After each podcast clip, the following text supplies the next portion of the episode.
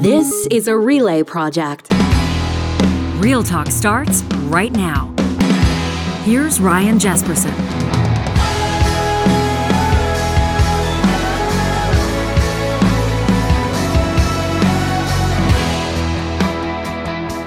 It is uh, Monday, November 28th, and thanks for joining us here on Real Talk. Jespersen and Hicks with you uh, after a, a, week away from the show uh, tending to some uh, family business, some family time. It's great to be back with yeah. you all. It's nice to see your face again, pal. Nice to see you as well. We got the uh, holiday. Uh, yeah, we got a bit of a holiday motif going on today. I like studio, it, which is good. You know, yeah. it, was, it, was, time to make the switch over. Well, the weather and, uh, outside is weather. Yeah, it's, today it's blowing. It's gnarly outside, and the the forecast. Not to start with small talk about the weather, but sometimes it's relevant. Seriously. I was talking to my parents uh, yesterday, my mom says, uh, "Have you checked the forecast?" And when somebody says that, there's only there's one of two options. It's either going to be beautiful mm. or it's going to be gnarly, and uh, it's looking like a gnarly week ahead. We're going to be dropping down in our hometown of Edmonton down to minus thirty about a week from now, and it just yeah, just sort of sticks around there, which is making me wonder why I didn't. This is always later guy getting screwed over by right now guy.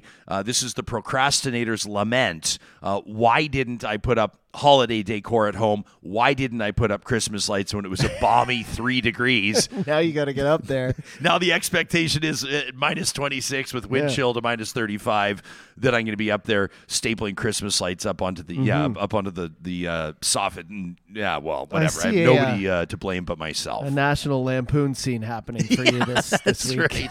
That's right. Exactly. Did you watch the World Cup yesterday? Did you watch Canada uh, Croatia? No, I didn't watch that. I watched the first game though. Yeah. Yeah. I was doing some Christmassy stuff yesterday with the uh, with my partner, but uh, just sad. Yeah, sad it's disappointing, yeah. right? It was it was uh, exciting, obviously, for for Canada to qualify. I think it was was 1986 was mm-hmm. the last time that the Canadian men competed for the World Cup. Uh, yet to uh, secure a World Cup win, they were 0 3 in '86. They're 0 2 this time around. They have one more game, but they're officially eliminated uh, from contention everybody talking yesterday about Alphonso Davies scoring a goal early in the match. but then yeah, I heard. You, it. I heard. You knew we had to get to uh, this because this this was like it's just one of those kind of mind-boggling, shaking your head kind of moments. Uh, James Duthie, who's like obviously a, a, a, notable national broadcaster who's had a great career. Uh, this isn't me piling on Duthie, but this is just one of those moments. I've had them myself, where as a broadcaster, you say something and right away you go, "Oh shit, oopsies!" And so uh, you know, Duthie's sitting there with uh, Janine Beckie on the on the panel, and they're they're talking about the goal. They're an, or they're analyzing the game, the match. And uh, he describes Alphonso Davies' goal as the greatest moment in Canadian soccer history. The only problem is that you've got a Canadian gold medalist She's sitting there right there right on the panel. Him. She's sitting there right on the panel, and uh, unbelievable. So as you can see here, and I love this. Everybody was. I saw yesterday. I was watching the match, and I'm watching on Twitter, and James Duthie starts to trend, and uh, and not for the good reasons. People start tweeting their own screen grabs of uh, of her face and look at that the side eye yeah, look at the stink happy. eye uh, and you don't blame her and no. then he and then he sort of tried to backtrack it. I think maybe you, you know you can sometimes sense when you've said something. Uh, it doesn't matter mm-hmm. if like you're with your friends, if you're around the family dinner table, maybe you're in a work situation, you say something and right away you want to take it back, and he kind of starts going, "Well, like it's right up there, like it's it's like right up, it's like one of the," and everyone's going, "Man, come on." Wish you had a time machine at yeah, that moment. No kidding. So oh. Charles Adler will be joining us in about a half hour. And I want to ask him about this. In particular, uh, John Herdman, the Canadian coach, you saw his comment after the Canadians lost to the Belgians 1 0, which mm-hmm. was, you know, I mean, for the most part, pretty competitive match, right? Like, I mean, know, the start of it, I was like, wow. Yeah, here we go. This is, wow, Canada just really leading the positive energy, leading the aggression, and then it just kind of died off. Kind of didn't happen. And so, Canadian coach John Herdman says that basically we're going to F Croatia. And, uh, and and he said, you know, we'll we'll say whatever on real time. He actually said F. He didn't he didn't drop the bomb, but he says we're going to F Croatia. Well, the Croatians did not like that. No. And I think a lot of commentators, too, sports commentators, not just Canadian ones, were wondering about maybe the uh, the logic of calling out a country like Croatia like that. Why fuel their fire? Why would you do that? I don't. Why would you give them the bulletin board material? I don't know. You know, we're we're not uh, Brazil. We're not we're not, we're not like Holland. We're not one of the we're not France. We're not one of these countries that you know Argentina. Maybe the Argentinians are having a good run here. So I'm not going to start pretending like I know what I'm talking about with soccer with football. Uh, but I want to I want to ask Adler about that because I actually thought that was pretty funny, and the Croatian newspapers as well were having a heyday with it with their photoshopping of the Canadian manager. So uh, we'll get into that with Chuck. Plus, I want to ask him as he joins us every Monday. You know that I saw some people. Uh, everybody's paying attention to what's happening in China right now. These these uh, pretty remarkable anti-lockdown protests, these demonstrations, and some people here in Canada, as these stories run parallel with the wrap up to the the uh, you know the public inquiry into uh, the Trudeau government invoking the Emergencies Act, a lot of people are saying, well, well, how is this any different? How is what's going on in China any different than what's going on in Canada or what happened in Canada with the Freedom Convoy? So we'll get into that with uh, Charles Adler coming up a little bit later on in the show. First, we're going to talk to uh, federal tourism minister. He's also the associate minister of finance. Uh, the Honorable Randy Boissonnault is going to be joining us, and, and there's a ton I want to talk about with him. Uh, during the week that we were away from the show, obviously a horrific shooting uh, at a nightclub at Club Q down in Colorado in the United States, targeting the LGBTQ2S plus community. Some of the comments and some of the things that we've learned about the shooter, about his family, about his upbringing, about his motivation, obviously extremely troubling. Uh, Minister Boissonnault has served as the Prime Minister's special advisor on LGBTQ2S plus issues, and I'm, I'm eager to ask him for his thoughts on this. It's difficult subject matter. We obviously uh, know that, and, and we can't help but ignore the fact that with the World Cup happening in Qatar as well, uh, you know, members of the LGBTQ community and allies all around the world are wondering what the hell the World Cup is doing in Qatar, uh, considering how the gay and lesbian queer community is treated in that country. So there's lots to talk about today. We've got lots to catch up on as well. Um, but of course, we want to remind you that these conversations happen because of sponsors and and and I mean, a lot of times partners, right? These are people that we're really proud to do business with. A lot of times, these family owned businesses. We want to introduce you to one today. Uh, this is the team that built this magnificent studio that we're so proud to be broadcasting from. And, and we're thrilled to introduce you to our friends at Complete Care Restoration. Right, Johnny? I mean, these guys. Look at this place. And this is like absolutely incredible. This was th- this is the result of a ton of planning and replanning and, and not only that, they did it in crunch time, in record time. a week. Uh, we had a got couple of and things. running, yeah, we had a couple of things pop up with you know. I mean, we we won't get too into the weeds, but like with our cabinets, and Mm-hmm. we had some we had some goals that we wanted to accomplish with regards to the design of it. Their team was unbelievable to work with. Now, what they typically do, they don't do a lot of like office renovations. They don't do a lot of builds like this studio. They're a full service disaster restoration contractor.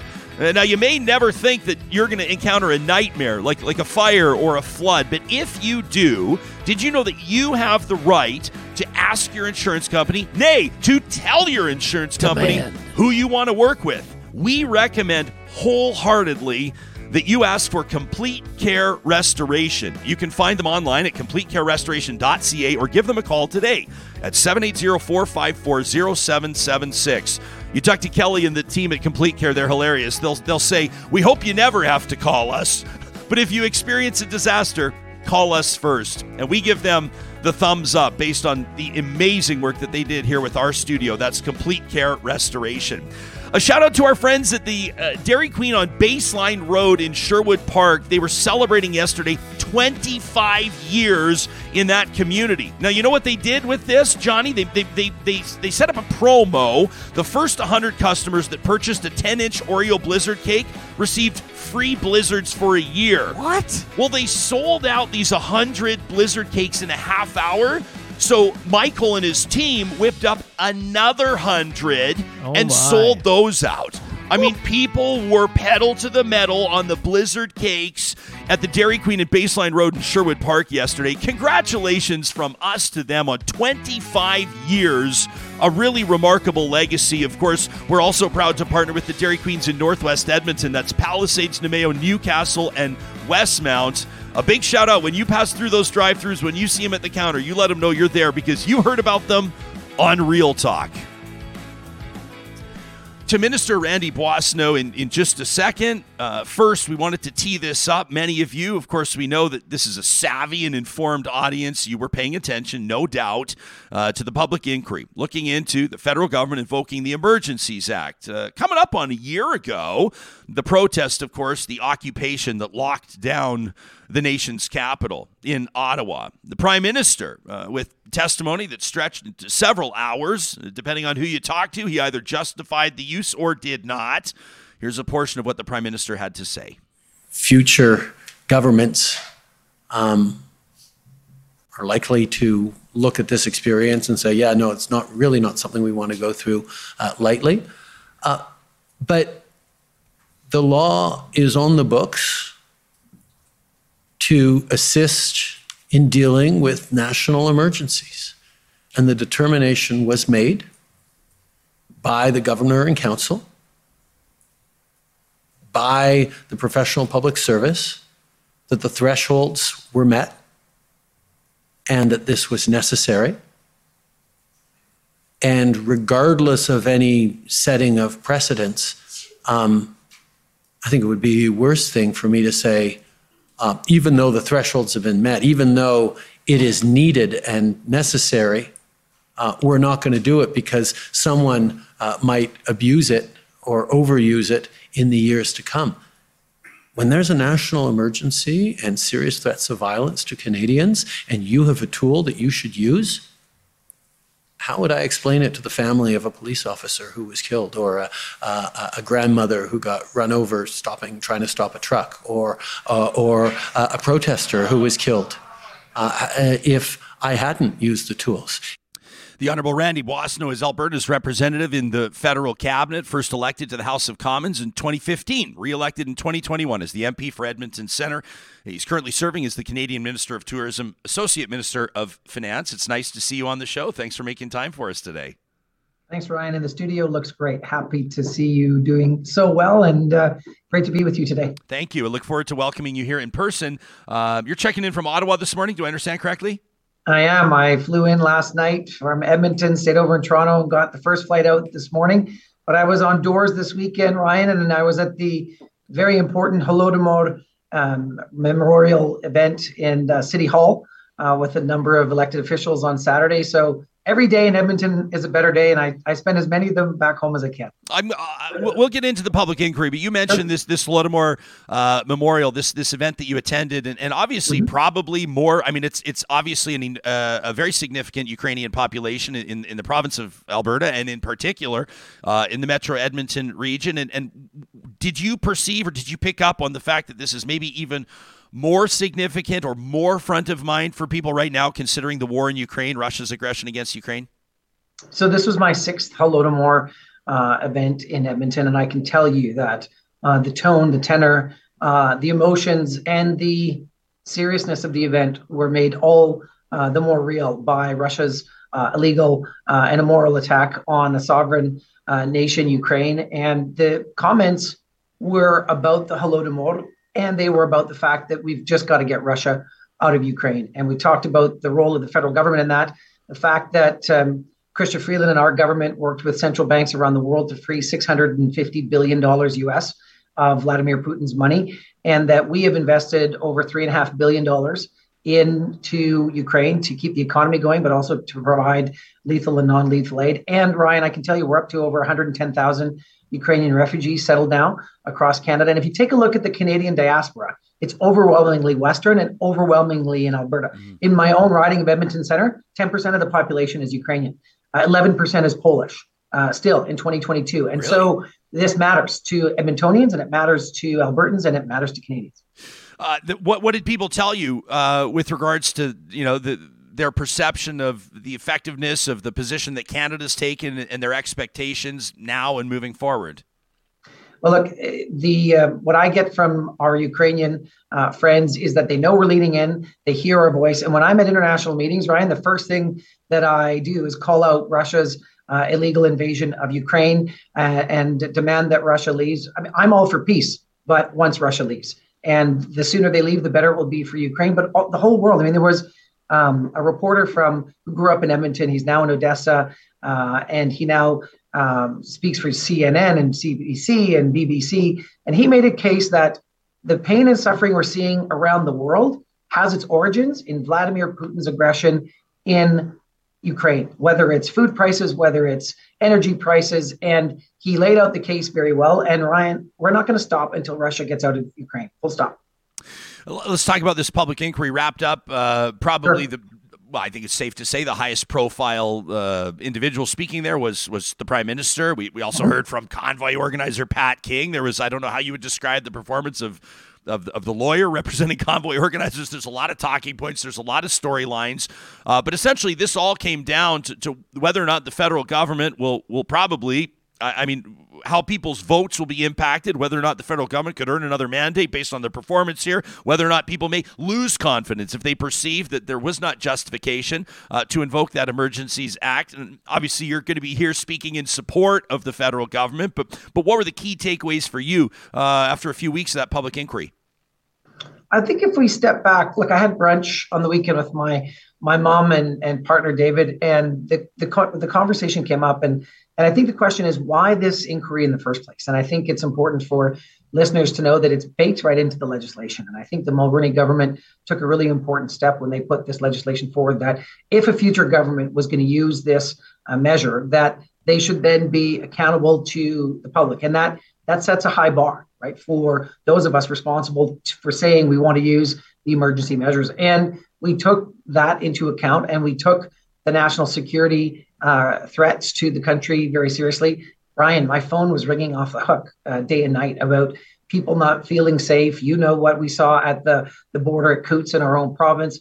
And as Associate Minister of Finance, I can tell you the damage to the economy, uh, as Minister Freeland put it, was not just you know day to day cumulative. It was getting worse, and that exponential effect to our country, but also our international reputation and the ability to conclude a, a, deal on electric vehicles, and quite frankly, to be positioned now to be getting into deals with the United States on critical minerals. All of that was at risk when it seemed like we weren't able to actually deal with lawlessness, lawlessness and unrest in our own in our own streets. There were there were some interesting um, revelations uh, with regards to the official opposition, the Conservative Party of Canada, and, and the, the uh-huh. correspondence that then interim leader uh, Candice Bergen had with the Prime Minister. Uh, the, the, conversation seemed amicable. She seemed cooperative. And then, of course, uh, correspondence was released. Uh, her comments to her own MPs and to others within that power structure, talking about how they need to lay this at the feet of Trudeau. Obviously, the politicking that happens in Ottawa, all parties are politicking. But but I thought it was some interesting insight to see what some are describing as hypocrisy on behalf of the Conservatives. Uh, Pierre Poilievre, the now leader of the Conservatives, as if I need to tell you, was was blatantly uh, and brazenly supportive of this convoy. How is that playing in Ottawa right now, and how do you expect that to inform some of the dialogue and some of the campaigning that happens moving here on forward? Well, I think Canadians are going to be the judge of whether they think the current conservative leader should have been handing out donuts and shaking hands and uh, handing out Tim's to people who wanted to overthrow the government. I mean, that's what we had. And look, I, I lived through this. I couldn't even stay in the downtown hotels that I stay in because it wasn't safe enough for MPs to be in the downtown core. Uh, you know, our staff would couldn't get to work. Everybody had to go on hybrid. People who were downtown, and so the Conservatives are going to have to answer to Canadians at the time of the next election as to why their current leader decided it was a good idea to go uh, and hug convoy protesters. And I think that is going to be a, a conversation for those of us uh, when we're campaigning. Ryan, I go back to the fundamental reason that the Canadian that Canada was set up. It was set up, and there's lines in the in the in the British North America Act, peace, order, and good government, right? And and the fact that that is how we are set up as a country, there was something deeply offensive that a group of people who thought they were oppressed by vaccine mandates and mask mandates could come to Ottawa and overthrow the government. And if you are the government in waiting as the opposition, and you think those are the people that you're going to be able to sit down and have a conversation with, well, the reality is, is we saw what happened when the police tried to have conversation with leaders. It didn't work, and so we had to do something that would get the streets cleaned up, that would restore order, and that's why we put in the Emergency Measures Act. The politics of it will play out in the next federal election. Uh, there, has been some interesting comparisons. I've, I've actually had a bunch of people tagging me on Twitter, uh, mm-hmm. Im- implying for some reason I think that we're going to be afraid to, to stack up or compare these two scenarios. I'm more than happy to. And I, I want to uh, talk to Charles Adler uh, coming up after you, uh, Minister, about these, sure. these demonstrations, these protests in China, the anti lockdown protests for the first time in decades. Thousands of people, and I mean, anybody that's watching the news is seeing this happen, have defied Chinese authorities, uh, mm-hmm. protesting at universities and filling the streets of major cities, demanding to be freed from what they're describing as incessant COVID tests and uh, lockdowns. This is uh, Xi's uh, no uh, zero mm-hmm. COVID uh-huh. approach. Yep. Uh, people are saying, well, well, how is this any different? They're saying, look at this: the, the Western world, the, you know, the, the democratic, the free world is celebrating what's happening in China, yet they condemned the Freedom Convoy, they condemned the Ottawa occupation. How is this any different? What would you say to somebody that asked you to compare the two? Well, I think we have to start and compare the, the fundamental principles of the two countries. One's a communist dictatorship, and the other is a Western liberal democracy. That's Canada. Uh, we have free and uh, fair elections, and people are able to express themselves. I mean, Ryan, look at my own state. 2015, I won. 2019, I lost. 2021, I won. You know, that's the way that our democratic system works. And if the party that gets the most amount of seats gets to form a government. In this case, we've got a minority government. We've got a supply agreement with the New Democrats. Lawful protest is protected under the charter, but unlawful protest and sedition is not. And that's what this uh, convoy protest, this lawlessness in the streets of Ottawa, and you saw what happened at the at the Coutts border with the uh, discovery of the weapons cache. I mean, there were people that wanted to create serious harm. They wanted our entire government to be replaced.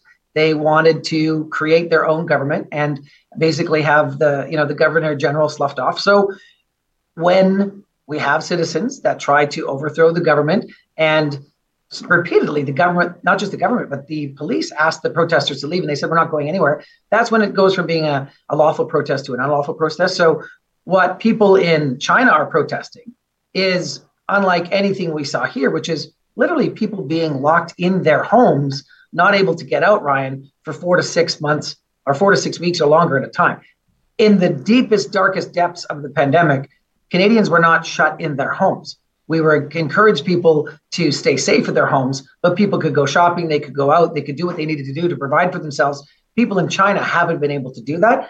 And I can tell you from a geopolitical perspective, China's zero COVID policy is also contributing directly to the global inflation that we're feeling. So, two totally different scenarios. Um, and uh, I'd be interested to see what you and Charles get into later. Yeah, I never know what me and Charles are going to get into. So yeah, it will be an interesting conversation for sure.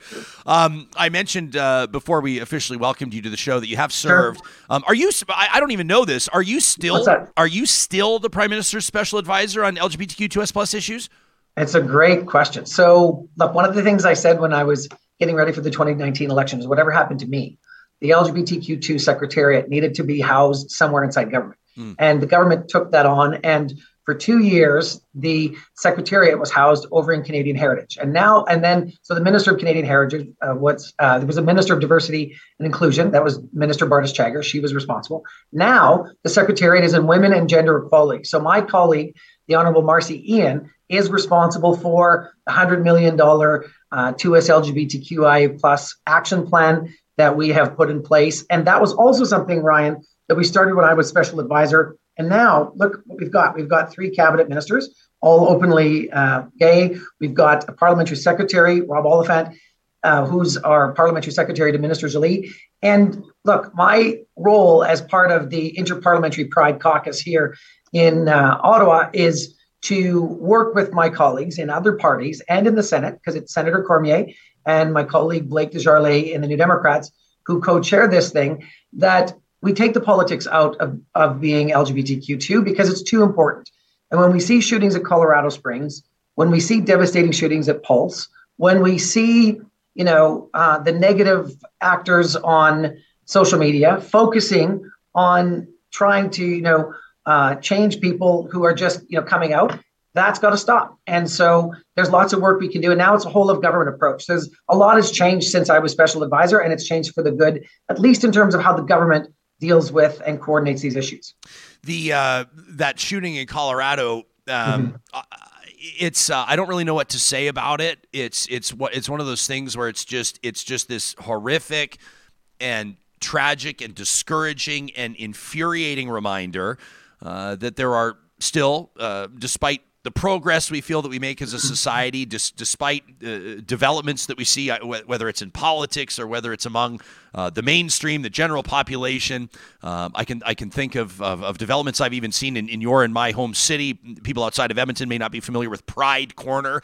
Uh, yep. But there, has there, been groups of people that have that have turned out on, on street corners to to essentially drown out the noise of of uh, homophobic street preachers. Quite frankly, um, and we see these positive developments, and yet then uh, a mass shooting at a, at a gay club uh, targeting members of the community. Um, how, how do you, uh, as an out and proud gay man, uh, how do you wrap your mind around something like that? Uh, what do you talk about in the privacy of, of, your own home? What do you, what do you say to your friends? Um, how are you feeling uh, several days removed from this? So I shared with my cabinet colleagues and caucus colleagues that when something like this happens, we have to reach out to the people who are part of the community in our own areas because there's something deeply personal and and private and it's it's a violation when an armed gunman comes in to what is a safe sanctuary. If you think about what is a what is a what is a, a gay club or a lesbian club it's a place where people who probably can't yet be out in their own lives they go to to be safe and to connect with people and just to be themselves for a couple of hours on a weekend. And then that happens and a, and a gunman comes in and starts shooting up the place and shooting their friends and it's a heinous attack on on people's fundamental identity and who they are as citizens and human beings. And ryan we got to take a look at home. It's not colorado springs. It's the government of alberta that passed a law that when a kid joins a gsa the teachers have to out them to their parents. The whole point of becoming part of a gay straight alliance at school is so that you can create that safe space Nobody calls your parents when you join the chess club or the soccer club or when you join the basketball team or when you join, uh, you know, another club. But when you join a GSA in Alberta, it's the law that the teachers have to call your parents. So, and I can tell you, Pride Corner is under attack. They don't feel safe enough to go and and and be them their wonderful selves anymore. There have been too many attacks on them, and so we've got a responsibility as civil society and people that listen to your show to say, "Hey, I don't care who you love or who you sleep with. Like what we don't want is violence perpetrated on other people. Like hate speech in this country has no place. And you can think what you want to think, but if you articulate it and it harms you or it harms me, then they've gone too far. And so we're going to have to figure out what we do um, as a as a country, but also we just got to educate people that people are people. And um, I can tell you, we're not there yet the federal government where we've taken the politics out of you know LGBTQ issues, but we're working on it every day. And and people have a choice, and that's why voting and elections matter. If you want progressive people in office, then vote for progressive people. And if you want uh, to make sure that um, you know people of other parties um, support LGBTQ2 people, then go ask them and ask them what's in their platform. Ask the Conservative Party, ask the UCP Party, what's in their platform and what are they going to do for LGBTQ2 people, and do the same with the federal conservatives and see what your answer is. Uh, as mentioned, you're Alberta's representative in the federal cabinet. Don't have to tell you that Alberta's got a new premier. Um, Indeed. She, and she's putting her stamp on uh, the government. And uh, mm-hmm. this ahead of an election that we expect in May of, of next year. Yep. She's prepared to go to war with the federal government. I mean, uh, you know, this, this Sovereignty Act, people are waiting to see details on that. And there's a lot of saber rattling going on. How are you reconciling this and how are you wrapping your mind around it, considering the interesting dynamic at play with your political career? Sure. So, look, Ryan, day one since I was an MP, and certainly day one since I became a minister, my job has been to work uh, hand in glove with the uh, government of Alberta to make sure that we're delivering for Albertans. I can tell you on the weekend in Prince Charles, it was very clear when I was talking with residents that they elect us at the federal level, they elect councillors, they elect MLAs. And the message, very clear message from the doors, Ryan, is they want us to work together to make their lives better. And since we've been in, in government, I can tell you working with the um, government of Alberta has delivered great things for Albertans.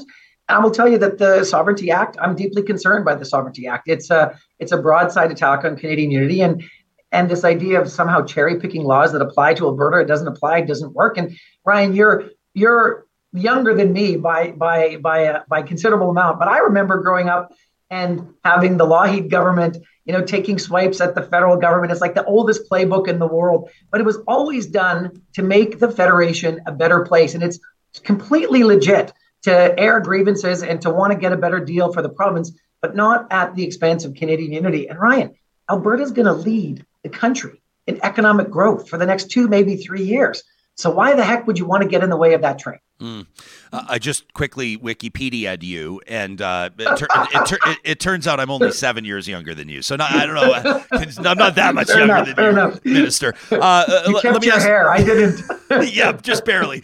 Uh, let, let, me ask you this in closing. You, you talk, and I know you you got to go, and, and we're kind of running good. you into overtime here. If you have a couple more minutes, yeah, it was go, it was go, it was just just under a month ago.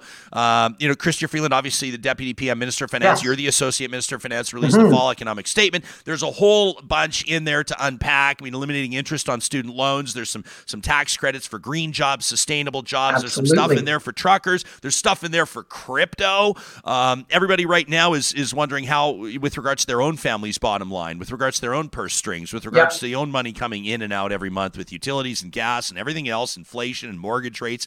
It makes me stressed out to even list it off like this. How they're going to manage. Um, what's your message to people, not just in Edmonton, not just in Alberta, but across the country, with regards to a couple of the highlights in that fall economic statement and, and what you believe is going to make the most tangible impact uh, on Canadians that are really feeling the pinch right now? So, three things. We made sure that we paid down a good chunk of the deficit. And that means we have the lowest deficit in the G7, Ryan. Why do we do that? So that whatever the world throws at us coming next, we're going to be ready for it as a country. You're right. We're making some big investments in the economy so that it can grow. That's why the hydrogen tax credits, the green tax credits, the fact that we're investing in things like air products coming right into Alberta and into Edmonton, the largest net zero hydrogen plant in the world being built right in Northeast Edmonton. Those are the kind of investments we want to make. And then when it comes to affordability, we're going to focus, Ryan, on those people who need the help the most when they need it the most and I can tell you the student forgiving the student loan interest is a big deal, doubling the GST credit. I've had Brad and Mike, two different people in my riding, ask me when they can get their $500 top up for their housing because they need the money. And then the other thing that I think is a big deal is the ability to uh, have a first time home buyer savings account. That is going to help uh, Albertans, Canadians, Edmontonians save thousands of dollars to get their first home. It's about being compassionate and responsible. That's the frame, and that's what we're we're trying hard every day to do. That's Minister Randy Boissonnault, uh, Federal Minister of Tourism, Associate Minister of Finance, and of course the MP for uh, my home riding, as a matter of fact, of Edmonton Centre. Thanks for making time for us. I appreciate it. All the best, Ryan. Look forward to coming back again very soon. You got it, Minister. You can let us know what you think uh, about what you just heard there. Talk at ryanjespersen.com. Uh, that's that's one perspective, obviously, on behalf of the government, uh, the federal cabinet, and uh, I'm sure that some of you will have different ideas, and we welcome those. Talk at ryanjespersen.com, our email uh, account, uh, 24 7. John, we're looking for the next winner of the Real Talk email of the month. Get that uh, mug. We're coming up, yeah, coming up on the end of uh, November, and we've got a couple pulled, a couple options pulled for email of the month. Uh, but you've still got time to to get yours in there and to earn that free official Real Talk Studio issue mug. Uh, Charles Adler coming up in just a few moments. Another thing that, that happened. I mean, it feels like sometimes when when we take you know a few days away from the show, family business or otherwise, mm-hmm. there's always big things that happen. Yeah and we're chomping at the bit to get back and talk about them. And one of them, uh, in our home province of Alberta, a televised address from Alberta Premier Danielle Smith uh, a week ago tomorrow. Uh, she revealed her government's plans to provide uh, what they're describing as uh, financial relief uh, for the ongoing inflation and affordability crisis, the government will provide a, a $600 payment over the next six months uh, for each child under 18 and families with lower incomes. Uh, the threshold for that child benefit is the family that earns less than $180,000 per year. I know some people kind of choked on their coffee uh, with regards to that number. She said that there will also be, going to be payments made to, to seniors, to people who receive benefits from AISH, uh, persons with developmental disabilities. Uh, said that the province will also not charge its gasoline tax for the next six months. It's going to increase the rebate amount that Alberta households and small businesses receive on electricity bills uh, to an amount totaling an additional $200 per household. Now, the New Democrats, the official opposition, says we're not buying it. Rachel Notley says we're not buying it, neither should you. Says that her party will permanently reverse uh, the UCP's cuts to the child and family benefit, seniors benefit, income support, and AISH. Says we'll go further as well. uh, taking actions on things you don't have a choice about paying for, like groceries, utilities, insurance, gas, tuition, and housing. So the politicians are warring here to convince you, uh, an Alberta voter, that their plan is the best plan to help you deal with the affordability crisis. And I saw a lot of the scuttlebutt, a lot of the back and forth, a lot of the public conversation following Premier Smith's televised address, uh, the criticism in particular, that she's trying to buy your vote. She's trying to buy your vote. And other people are just saying, well, uh, to be honest with you, when it comes to real life, uh, this is something that helps us out. Uh, this $600 is going to help us out. It's going to help us pay our bills. It's going to help us cover the difference. And they would hope to see more of that from politicians like uh, Scott Moe in Saskatchewan. You remember that? The Mo Money, which I thought was the greatest nickname for Mo Money, the Mo Money. Mo Money. No problem. Mo Money, no problems. But but the Mo Money, of course, uh, probably the most famous one in, in Western Canada, the most notable one because of, of how long ago it was and because everybody that was in Alberta at the time remembers what they spent their $400 on. Mm-hmm. Uh, some people say I spent it on booze and cigarettes. Uh, so, some people say I spent it on like pablum for my child or Yeah. formula for my kid or I think I paid my electricity bill with it. People have different memories there. Yeah, this is an old routine. The, the Ralph Bucks. But does it turn you? know, Does it yeah. turn you off? Uh, like, just to be honest, does it turn you off when a politician does this with with a with a surplus, or even you know digs into it, digs into the coffers a little bit to do it, or is that something where you go, hey, listen, uh, times are tighter right now for the average family. I can appreciate it. Yeah, and I do appreciate that. And I think if it was a different time, I might be a little more. Uh, this is kind of crappy, but because of what's going on, I think I think some people could use a few bucks right into their pocket. But normally, I would say take that money and invest it where it needs to be invested in uh, programs and other things to help people. But I don't know. I think a lot of people right now are struggling, and they could use two, three, four hundred, 600 even bucks for hundred dollars could help a family right now after everything we've been through with COVID. And I mean, this Christmas is it's going to be a tight Christmas for a lot Yeah, it will be. Yeah. That's also uh, kind of okay sometimes. You know, if- A, a reminder uh, to families. We had the conversation even within our own household. Let's let's let's not try to go nuts on Christmas spending this Yeah. year. Let's try to rein it in. Let's set a budget. Let's Mm-hmm. make sure that we stick to the budget. There's always the one person that doesn't stick to the budget. And it's typically me. And It's me too. Carrie gets pissed off at me because she does stick Yeah. to the budget, and then she's like, "What the hell?" My partner too, Jace was like, "Please, this year, you know, just get us things for our health, get us, you know, some some uh, Yeah. some yoga memberships Sure. or something." And I'm always the guy who like stuffs the stocking till it's overflowing for her with stuff she needs. And Did you ever read the Little House on the Prairie books when you were like ten years old? Of course. You remember like there in in the uh, what was it Laura Ingalls Wilder was it the Wild was that their last name the Ingalls, Charles Ingalls the Ingalls family is that their name? The, I think the, the family uh, whatever. You, everybody knows the family we're talking about. Uh, I remember reading about their Christmas times in those books and it was like they would get a pair of mittens Yeah, and, and like an an orange, right? And that was amazing it was totally amazing for them. That was maybe we need to get back to that and remind ourselves, you know, the, the, the, the true reason for the season, as Yeah. everybody talks about. It was about. the Ingalls, by the way. Yeah, Yeah, the Ingalls. yeah, the Ingalls. A quick Google search there. I love that. The fact check. Uh, Emma on the live chat talking about this. This uh, what, what do you what do you want to call it? Financial assistance, financial relief. Emma says it turns me off. Uh, one check is a band aid. It doesn't address the systems that are leading to rising costs all around. Fair point, Emma. Uh, My counterpoint, if you and I were having a coffee, might be how much can the can a provincial government control with regards to bigger systems contributing to higher costs? Um, I've seen some people calling for a, a federal conversation on things like supply management. I don't know how my relatives in the dairy business would feel about that. As a matter of fact, I know exactly how they would feel about it. But that doesn't though- mean that we wouldn't talk about it. people talking about buying votes, I don't think it necessarily buys a vote.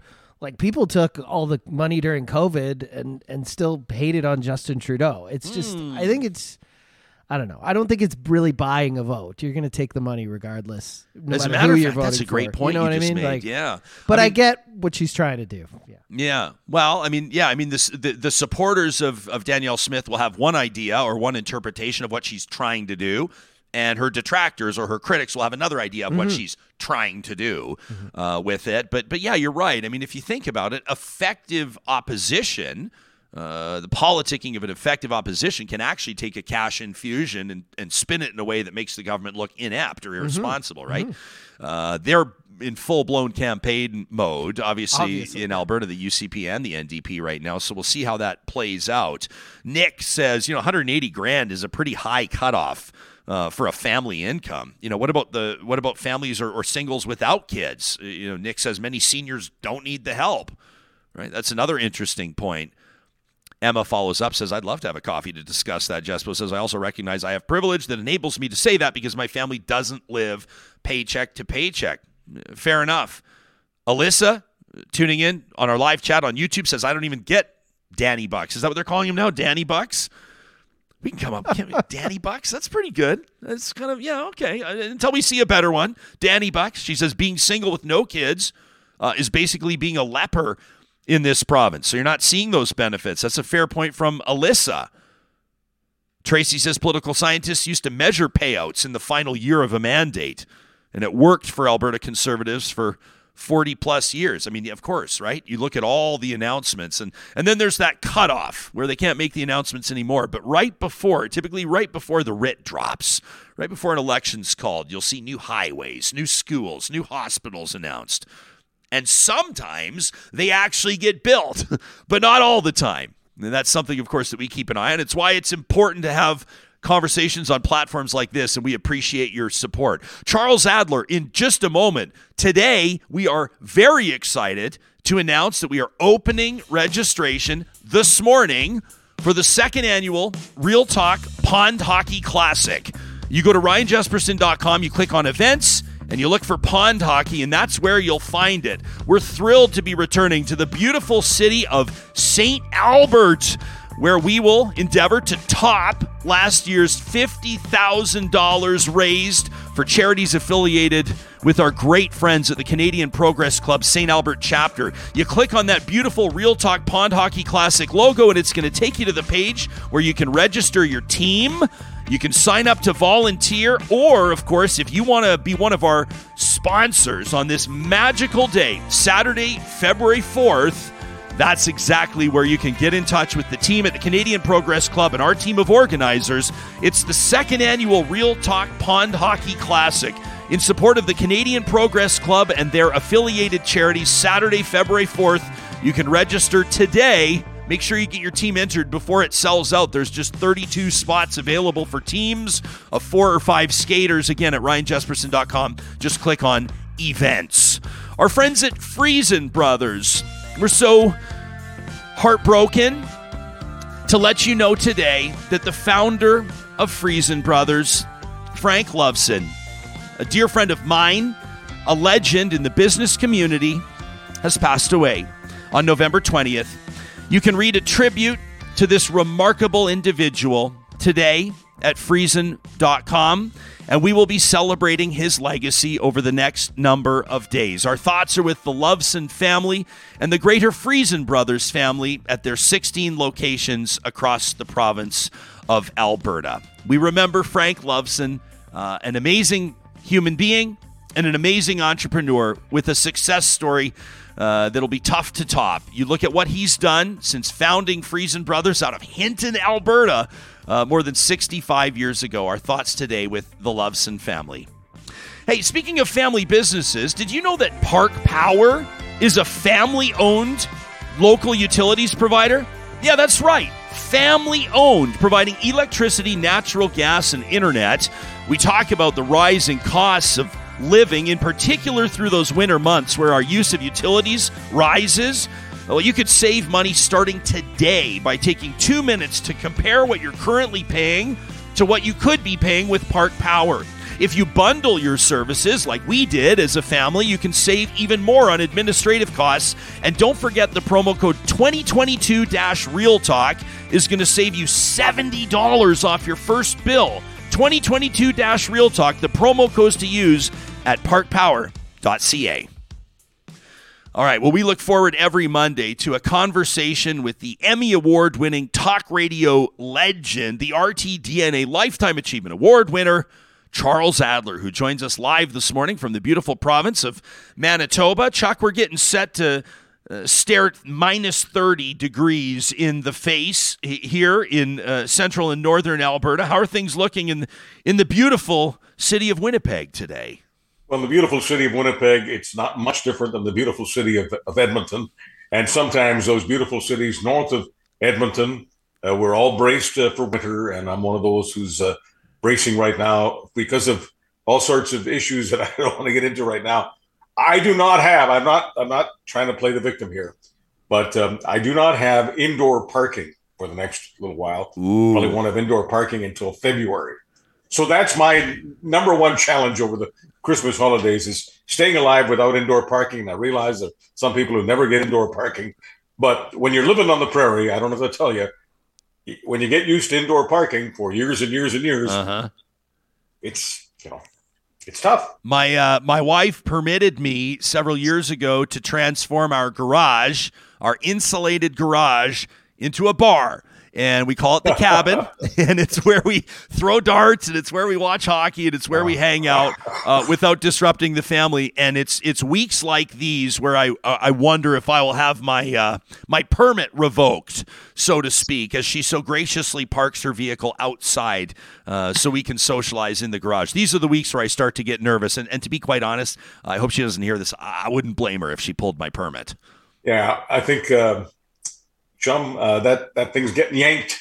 the permit's getting yanked. Yeah. We're gonna have a cold. We're gonna have a cold winter. I'm not doing the, the whole farmer's almanac thing or anything like that. And I don't pretend to be any sort of clairvoyant. I just have this this vibe that this is going to be a, a cold mother. Yeah, this is what they've been saying. Hey, let me ask you. Uh, we we didn't uh, we didn't plan on talking about this. I want to ask you about the, the World Cup, uh, and, and I want to certainly ask you about what's going on in China right now and how you believe it stacks up or doesn't to what happened in Canada about a year ago uh, with the Freedom Convoy. But let me ask you about this announcement from Alberta Premier Danielle Smith. She's providing you know financial relief for Albertans, and they've announced some some subsidies, essentially some payouts to Alberta families.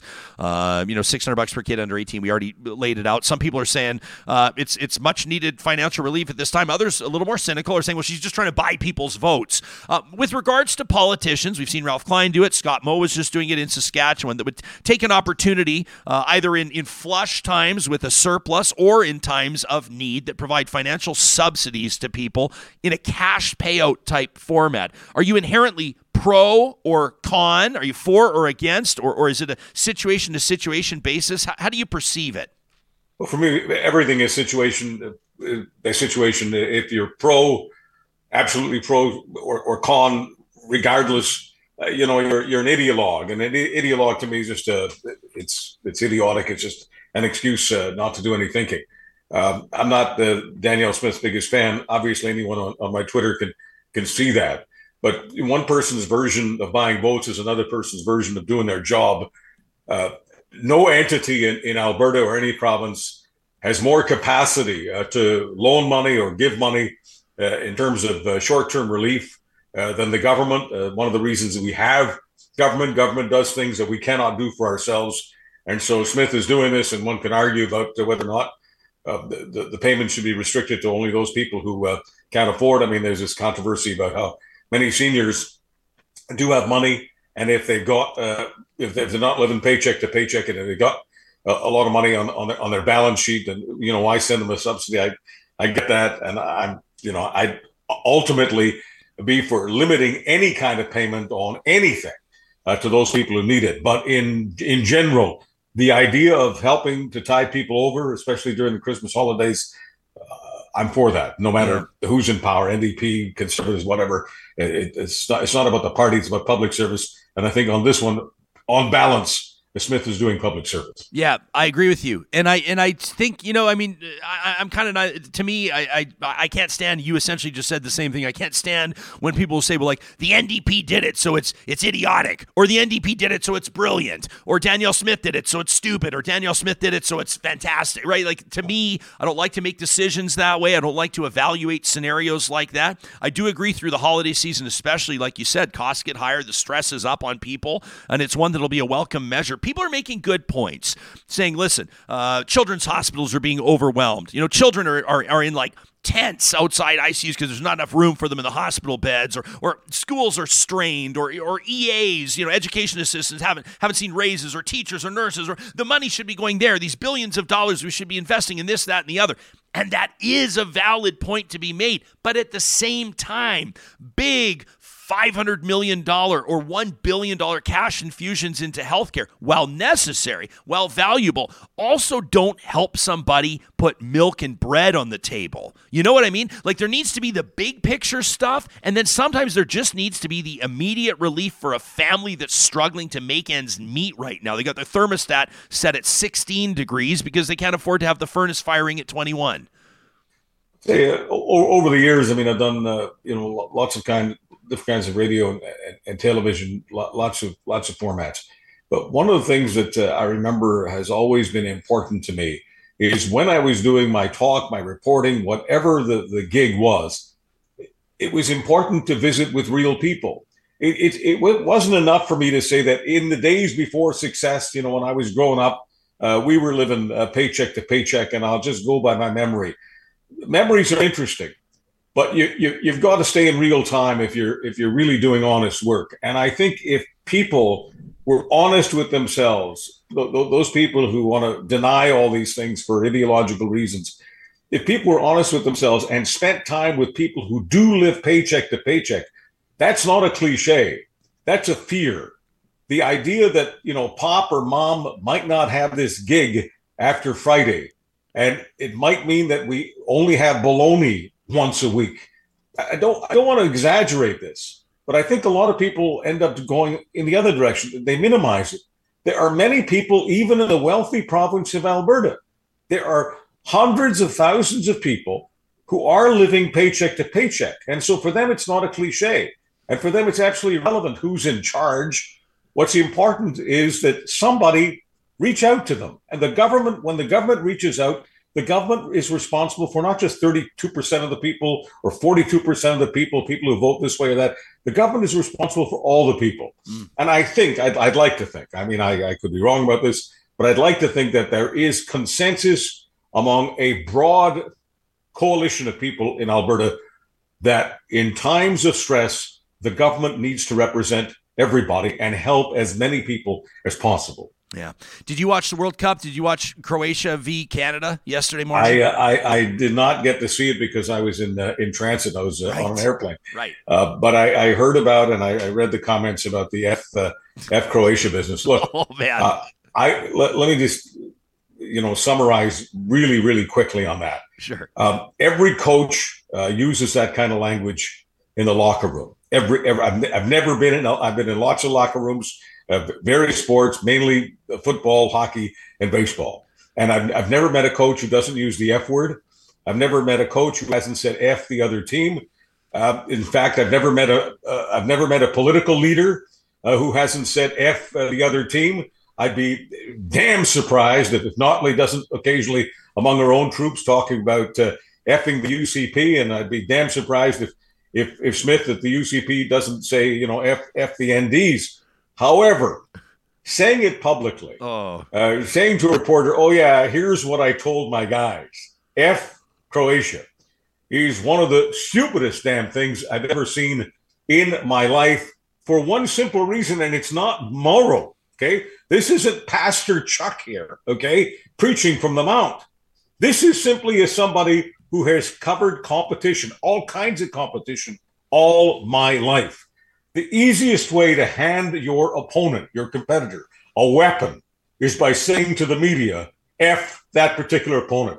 That will rev them up like nothing else. And they were clearly revved. Yeah. And, and not just F Croatia, we are going to F Croatia. Yeah, which makes yeah. it even so. which, I mean, which of course, which which you know, let, let, I, I hate to, I don't, don't, mean to diminish Canada, but we're basically lucky to be there, right? Uh, and we're happy that we're in the World Cup. It's not something that happens all the time.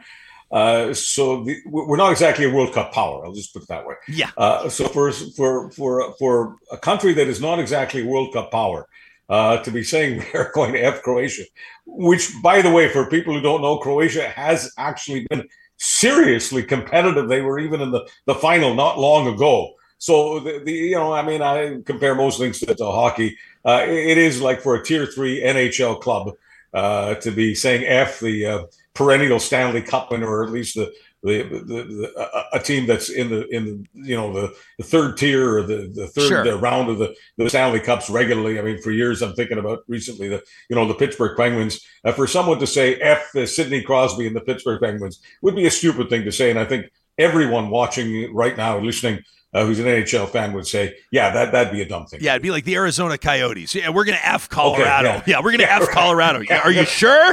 are you sure you're going to? I don't think so. I think your comments up on the bullet board. And then I'm watching this. So after he, he makes the comment, me and everybody else in Canada, I think, is is, is taking a look at Croatia's. It's called 24 Sata. It means 24 hours. It's their tabloid. They run they run this full page picture, photoshopped, I'm assuming, of a naked John Herdman, the Canadian manager, Canadian coach, right. uh, with the, with the maple leaf over his mouth and his privates. Uh, the headline translated reads, "You have the mouth, but do you have the balls as well?" And right. I'm sitting there going, "What on earth is going on right now?" It's like everybody else is, you know, the, the, the World Cup is like such a big deal. It's obviously the, the, it's arguably some people would argue it's bigger than the Olympic Games, uh, arguably the biggest sporting event in the world, and, uh, and you've got these two countries, these unlikely rivals, Canada and Croatia. It almost makes no sense whatsoever. Uh, with these, these, this bizarre kind of back and forth that that served as a very strange distraction heading into it all. I just uh, you were the one person I was like, I want to talk to Chuck about this one. This thing. Well, you know, they, you know, that cartoon is, is wonderful because the, the coach turned himself and frankly Canada into a eunuch, which is not the idea. Not the idea. On the eve of the, of the big game. No, you, you don't want to be a eunuch. You want to be a, a stallion. So and, you know, so, so true. I, I so have true. no idea. I have no idea how it affected the actual game. My guess is it helped Croatia. How many goals was it worth?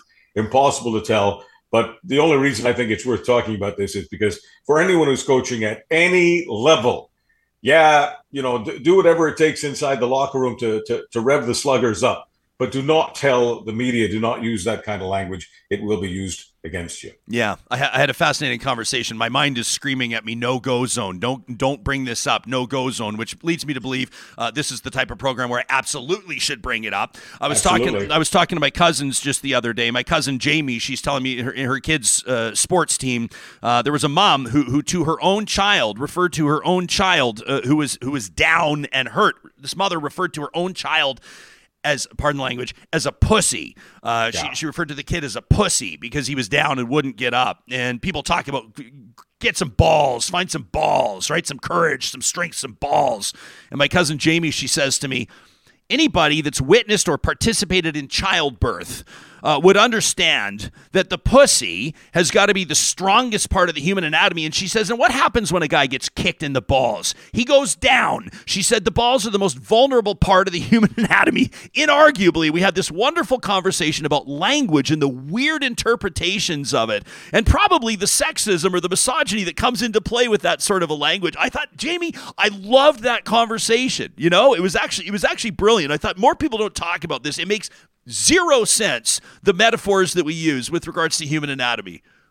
So I'm not a psychologist, but I can say tell you this, and any any any guy who has been in the delivery room, uh, it's impossible uh, to watch a woman uh, in childbirth. It's impossible to have pussy envy after that. so if ever if ever you've had that kind of people have all kinds of envy, you know, they just do. But if ever you've had that kind of envy, the way to cure it, the way to heal yourself is to be comforting a woman or trying to comfort a woman who's giving birth. Uh, I just we can we can we can talk about all sorts of uh, competitions that are strength competitions. I am continually like in my life when I think about that image, blown away oh. by how powerful, how strong, how brave, courageous women are, and what I'll never understand because it's it's irrational. Thank goodness it's irrational. Otherwise, uh, we wouldn't have any human beings left on the planet the idea of a woman wanting to give birth again, doing it, again, experiencing it again. I just that, that, you know, thank thank goodness that some of the some of the brain, some of the thinking is irrational because I just if you know once again I can't put myself in because I, I, I don't have the I don't have the equipment. But but if I were going through that kind of agony, I just I somehow in my rational mind that I would ever even consider going back. Oh man, I've been I've been blessed enough to be in the delivery room for the arrival of both of our sons, and I, I, would think like after watching my wife, this warrior. Uh, go through it. I just like now. I, I, think if I hit my shin or stub my toe, I'm not going to complain about it. I don't. I've lost the right to complain about any pain, physical pain, moving forward for the rest of my life, Chuck. And this uh, is, by the way, this is why I've never understood uh, guys who have this idea that you have to have a man in charge of uh, government or a man in charge of the, the, fire department or the police service. Are you kidding me? I mean, the, idea that, that women are weak or that women are not courageous or that women don't make tough decisions, and most important when it comes to childhood, uh, that, that women cannot make the commitment and complete the commitment. Uh, please, I mean, that's just ridiculous. It is is basically when, you when you think that way. Once again, ideologically, you're divorcing yourself from the real life data and real. You go to a maternity ward any day. That's where you will see the most courageous people on earth. And I want to just a salute people who are experiencing that, and b all of the people, whether they're doctors, nurses, all of the people involved in hospital technology helping us have one of the lowest death rates in the world. I'm talking about death rates in the most vulnerable particular position uh, at birth. We, at, at one time, Canada was much like most other countries, uh, certainly when, when, when I was born, but now we are among the leaders. And the only reason we're leading is because our medical people are wonderful. And I always take every opportunity on this show to talk about our medical people because I frankly feel, not just in social media, but even out there on the streets of Canada, I think our medical people are under attack every day.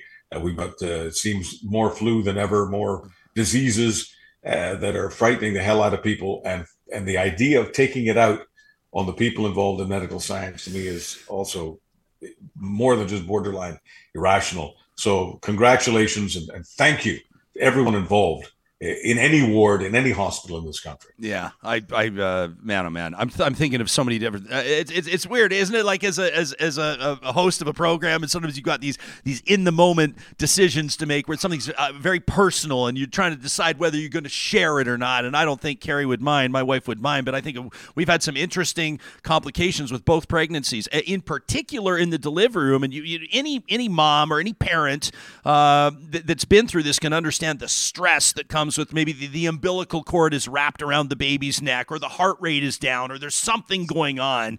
And, um, and we've been in those situations and y- your heart is in your throat because the stakes are so high, obviously. And then you watch this team. Uh, go to work. You know these these uh, neonatal ICU nurses and doctors and the and the OBGYNs and everybody, and it's just like the, the, the calm that they display and the the the, the, the sort of the, the, the what they bring to the table every single day you you realize that these are remarkable circumstances very stressful circumstances most especially uh, for mom and for the people that are going through it. But these medical prof- this is like what they do every day. And I've walked out of that delivery room in particular uh, just in June of this year. I mean, when when little Noah was born, and I just I couldn't wrap my mind around how, uh, in particular, those nurses that were attending there and the obstetrician that was there, how they simply carried out their task, ensured that the baby was delivered, healthy, and stable, and then just went on to the next call. And I have no problem uh, admitting that I, I couldn't do it. I'm just not cut out for that line of work. That's not something I would take it home with me every day. I'm sure that they probably do as well, but they find ways to to deal with it, ways to manage it. Um, I just it, it's it's why I think that that guys like me and, and probably you and, and I would imagine the majority of this this listening audience will immediately jump to the defense of healthcare professionals when they're under attack. I think unless you walk a mile in their shoes, you just simply can't understand it. I, I the the attack on healthcare professionals makes no sense to me. You know, uh, the the phrase "healthcare heroes" is not a cliche to me. It, ne- it never will be. They are my heroes, and they are literally saving lives every day in every single. I don't care what community you live in. A healthcare hero is saving someone's life, and while we're uh, saluting the heroes, let's also salute the people who inspire them and sometimes, yeah, push them. Uh, the mothers and fathers who strongly encourage their kids uh, to get into various healthcare professionals, uh, healthcare professions. I think that the, you know, many of them face all sorts of challenges uh, during their academic lives. And if they weren't, you know, pushed and prodded and motivated a little bit, that wouldn't happen. Look, there's no way that I'm going to have this conversation with my friend Ryan Jespersen without asking you, what did it do for you growing up to know that your dad, Dr. Jespersen, yeah. was saving lives? Yeah, I mean, it was uh, you know, it was it was particularly special for me was when I went to I had I had I had gone to like a, a private school from kindergarten to grade nine, right? And so it was it didn't matter, you know, like in school, you know, you're you're typically in the public system assigned to a school based on where you live, uh, but that wasn't the case with this private school that I attended. So so I, I was we were out of district, so to speak. It wasn't until I went to high school uh, in the same part of town where my dad's office was that I started to encounter a whole bunch of people that recognized the last name because he was their physician or he had been their physician for many years. Uh, in a lot of circumstances, he had delivered them and then, you know, and, and had seen them all the way through to 16, 17, 18 years of age at the time. And, and that to me, hearing when people talk about your dad, uh, or your parent. And, and, as a matter of fact, I, was lucky enough to meet some uh, former students of my mom's as well. She was a teacher. Um, when, when, people that you don't know, or people that you're just meeting or are getting to know, uh, talk about the impact that your parents or that a family member of yours has had on their life, and you, you, you just you kind of swell with pride. And I think as I was um, as I was growing into a man, um, the appreciation that I that I uh, inherited, the appreciation that, that I realized of, of what my dad was doing uh, was huge. And a lot of times people would share things with me privately to say, you know, your dad, you know, told me this once, or your dad did this for me once, or I haven't told anybody this, but but this is what your dad did for me, and that to me uh, made me always very proud uh, to wear that badge, to wear to, to to rep that surname, and and it made me come correct a couple of times as well. Uh, at, at, at, times where Charles, I risked disgracing the family name. Uh, it was it was always an, a, an important reminder of the importance of preserving it for those that had gone before me. So nobly, you know? Well, I, I tell you this. Uh, sometimes we're, we're, living in a time where the word uh, privilege is used all the time, and it's probably overused. And there are people who uh, apologize, uh, you know, for their privileges. I would not want uh, young Ryan Jesper. I'll always think of his young Ryan Jesper because you're, you're younger than me. But I, I, I just never want to see you apologizing for some of the privileges that were afforded to you by people who worked their asses off uh, and saved people's lives like like your father. I, know that it's, it's, it's trendy these days to say, well, you know, I I grew up with these privileges because my dad was, you know, sorry, uh, no reason to apologize for that. They worked mm. for that privilege. They weren't handed it by some sort of a crown authority. They worked for it. Your dad must have spent 24 7 focused like a laser on his studies in order to become the doctor that he did. And I guarantee you, he never worked an eight hour day. And I guarantee you that the people that he was involved with, I'm talking specifically about his patients, needed him in many cases, needed him desperately. I guarantee you that he's the difference between life and death. He ought to be nothing but an inspiration and never, never apologize for being the son of Dr. Jespersen. Mm, I never have and I never will. And I'm going to make sure that he hears that too, Charles. I really appreciate that. Uh, before uh, we say goodbye, uh, and of course, we'll talk to you again next week, let me ask you about this. Uh, I had some people tagging me on Twitter over the weekend. I'm always happy when people put stuff in front of us. They were doing it with, with, with cynicism, uh, but at the same time, I'm, I'm happy to oblige the conversation. What's happening in China right now? I mean, thousands and thousands of demonstrators. And of course, this is remarkable in a country like China with its political political leadership and the history there. I think everybody understands what I'm getting at. To see so many people out protesting these anti lockdown measures, uh, people, they're anti lockdown protests, I should say. They're, they're sick and tired of it. They're sick and tired of the zero COVID policies. They're sick and tired of all the limitations that they've been facing. And I've got people demanding a conversation here on the show about how that is any different than the Freedom Convoy uh, that overtook Ottawa, that, that, occupied Ottawa for the, for the better part of a month uh, in February of, of last year. I talked to Minister Randy Boissonnault about it about a half an hour ago, and I was eager to talk to you about it as well. What's the difference between what's happening in China and what happened in Canada? The difference is that a Chinese lockdown is not what people in Canada, whether they're in Alberta or Ontario or elsewhere, are calling a lockdown uh, when you're locked down in China, you're you're a hostage. You're not allowed out of the building, and I mean that quite literally. There will be guards at the building preventing you from leaving.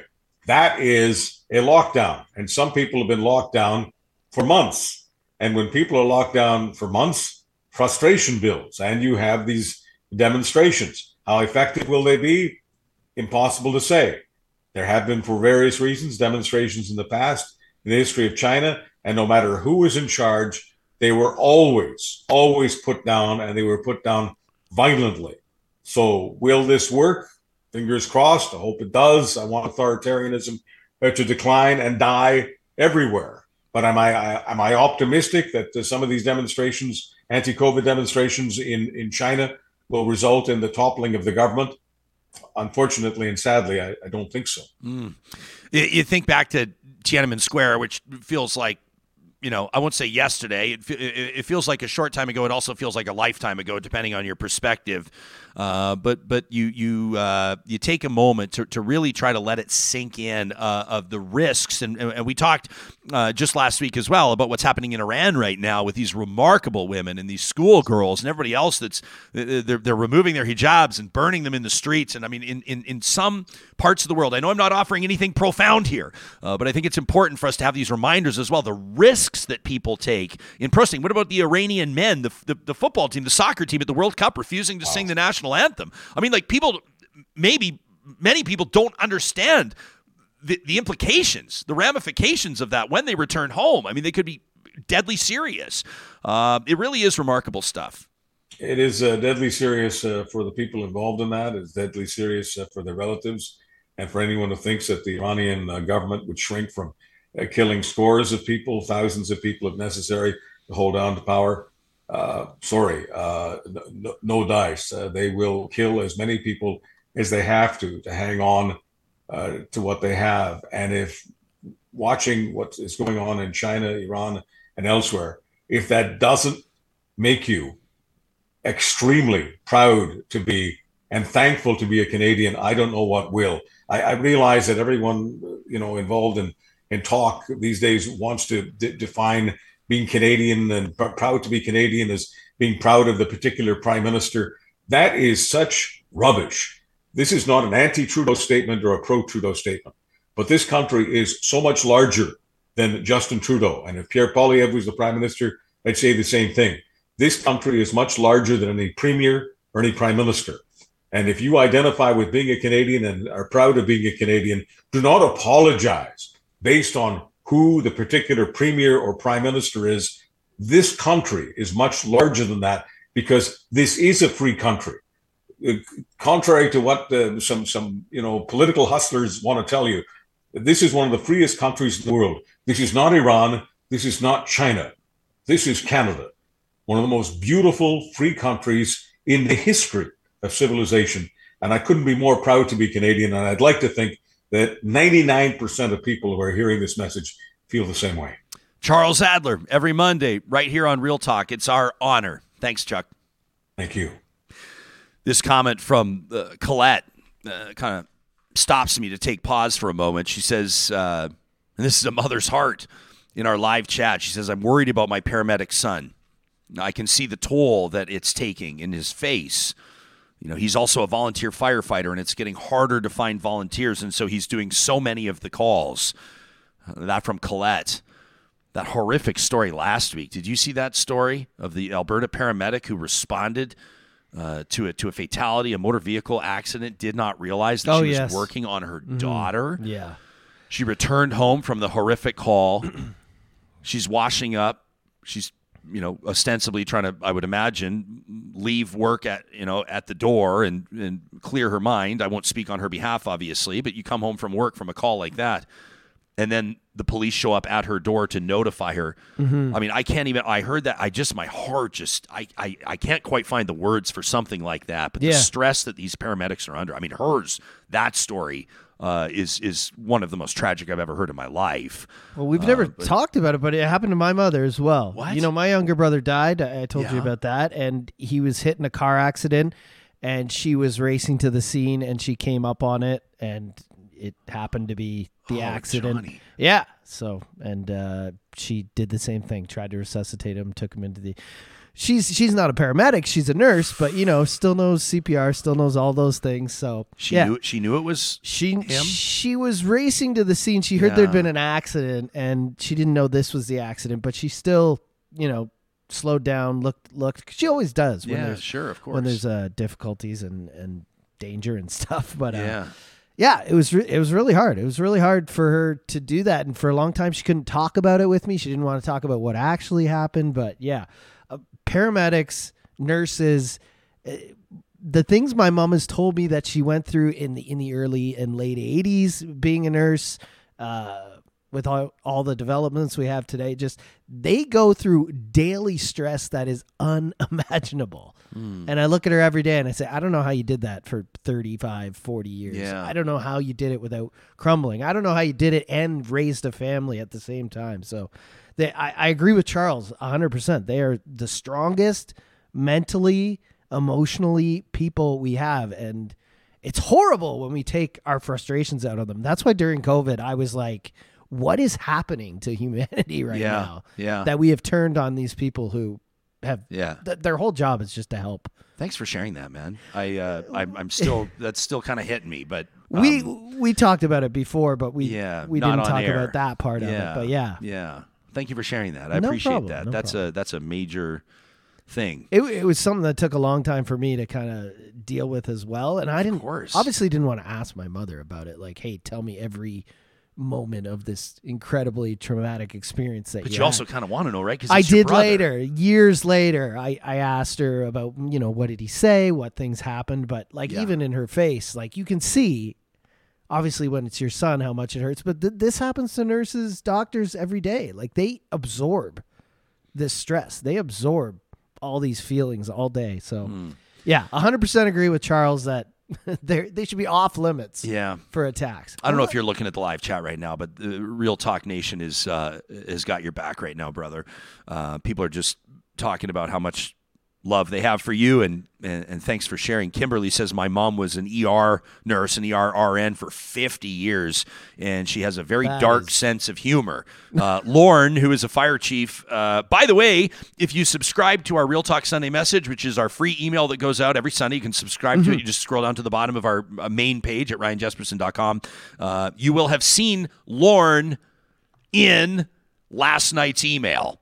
Uh, he's repping his Real Talk snapback cap Yeah. at an Oilers game, and so we thought we needed to get Lauren into the Sunday email. But Lauren served the Edmonton Fire Department for decades. He says dark humor is important. It's the same with, uh, and I'm not comparing. Uh, journalism or reporting with with first response, it's it's very different. Um, first responders are in there. I mean, they're right there. You know, CPR and the and holding hands, and, and and people are losing their lives with them. And I mean, it's just I can't even wrap my mind around it. My the level of respect I have for them is is off the charts. Um, but same with journalists, you know, especially those that are cover that cover war zones, especially those that cover spot news, uh, those that cover th- like like uh, trials, like really difficult trials, child sex abuse, domestic violence. Um, you know, dark humor is a big part of it Yeah. to uh, like not on the scene, but but to allow people to try to create some. There's got to be a, a psychological explanation for what it does, mm-hmm. but it allows you to kind of create a bit of a buffer zone, like to, to sort of blow off a little bit, to- how- right? To sort of like like like a blow off valve that mm-hmm. allows you just to release some of that pressure. Um, Man, there's a lot of people right now that are showing you love on the live chat. that means a lot. Doesn't it feel like a family? This It do- this audience. It does. It's very nice. Yeah. Yeah, thank man. you. Thank you, Real Talk. Well, thank you for sharing, Johnny. That's that's really really incredible. Um, man, it feels kind of tacky to breeze into to ad reads right now. But It's okay. You we, know what? We when we first when I went to apply for this job, we went out for a lunch, and I We told did. you It was we a special we unloaded with this story and stories about your family, and kind of got all our We did. big things out on the table. That's but, when we uh, knew we'd be a good team. hey, I remember that. I'll never forget that lunch because we knew each other for like ten years. Yeah, but we, didn't really know like know each things, other. yeah. Yeah. we just knew who we are publicly. Yeah. we knew the brands. But we didn't know the boys behind the brands, and now we do. Uh, hey, also on the live chat, I saw Painter Lee, where uh, you know Chuck's talking about no underground parking or no sheltered parking, and I'm talking about turning my garage into a bar. And painter Lee says, Well, I drive a Jeep. Um, and uh, I never plug it in, and it always starts. It just fires right up. So drive a Jeep. And uh, Painter Lee, I totally agree. And if you're looking to get your hands on a Jeep right now, America's most trusted brand of SUV, North America's best selling brand of SUV in history, you won't find a better selection of Jeeps, plus Ram trucks, and of course the entire Chrysler lineup than you will at Sherwood and St. Albert Dodge. If you visit them online, stalbertdodge.com, sherwooddodge.com, you can chat with a member of their sales team directly online, shop from the comfort of your own home, or of course, you can go see them in their beautiful dealerships, a brand new dealership in St. Albert. Really remarkable stuff. Of course, you can find more about their service and parts department, even get pre approved for financing online today with Sherwood and St. Albert Dodge. And our friends at Local Environmental want to remind you eh, there's nothing better than keeping it local when it comes to the way that your company does business. Whether you're a a small retailer, perhaps you're a restaurateur, or maybe you're one of those big hoteliers. Maybe you're overseeing the business at a shopping mall. You know, local environmental services handles all of the waste management, waste removal, and recycling for West Edmonton Mall. I mean, they can do the small stuff, they can do the big stuff in Alberta and Saskatchewan. They believe that communities deserve better. To find out what that means, what that looks like, you can check out the Who is Local link today. Meet membership, uh, their, their team, their executive leadership, and of course the boots on the ground as well at localenvironmental.ca. At Eden Landscaping, this is the time of year where they're getting out their pens and paper. They're getting out their drafting pencils. They're starting to draw up the designs so that they can start bringing outdoor spaces to life the minute the ground thaws this spring. Now, a lot of times, the perfect landscape design is going to take time. You want to take a look at the first draft, the second draft. You want to make sure you can get your hands on the perfect construction materials. With the way that the supply chain's going these days, sometimes there are delays. It makes the most sense if you want to have your yard transformed by next summer to get in touch with Mike and his team today at landscapeedmonton.ca. That's our friends at Eden Landscaping. And at Apex Automation, they're putting out the call to Canada's most talented engineers. That's right, professional engineers from across the country are looking to Apex Automation for new career opportunities to give people back their time. Well, what does that mean? Well, it means automation and servicing in pipelines across Western Canada, chemical manufacturing plants in BC and Saskatchewan, here in Alberta as well, potash mining, robotics, material handling like conveyor belts and overhead cranes. And I always like to mention the work they're doing for breweries as well. If you're feeling stagnant, if you're feeling like your opportunities have dried up, and you're a P.Eng looking for a change of pace, you want to feel valued and appreciated, check out apexautomation.ca today. The careers link could be your best step you ever make. Well, every Monday we wrap up our show thanks to our wonderful friends at Kuby Renewable Energy. You can get your free solar quote today at kubyenergy.ca with a look at the brighter side of life. These are the encouraging stories. These are the stories that reaffirm our faith in humanity. It's positive reflections presented by Kuby Energy. And today we want to introduce you to author Brad Aronson. Now, Brad and his family were going through one of the most difficult times of their entire lives.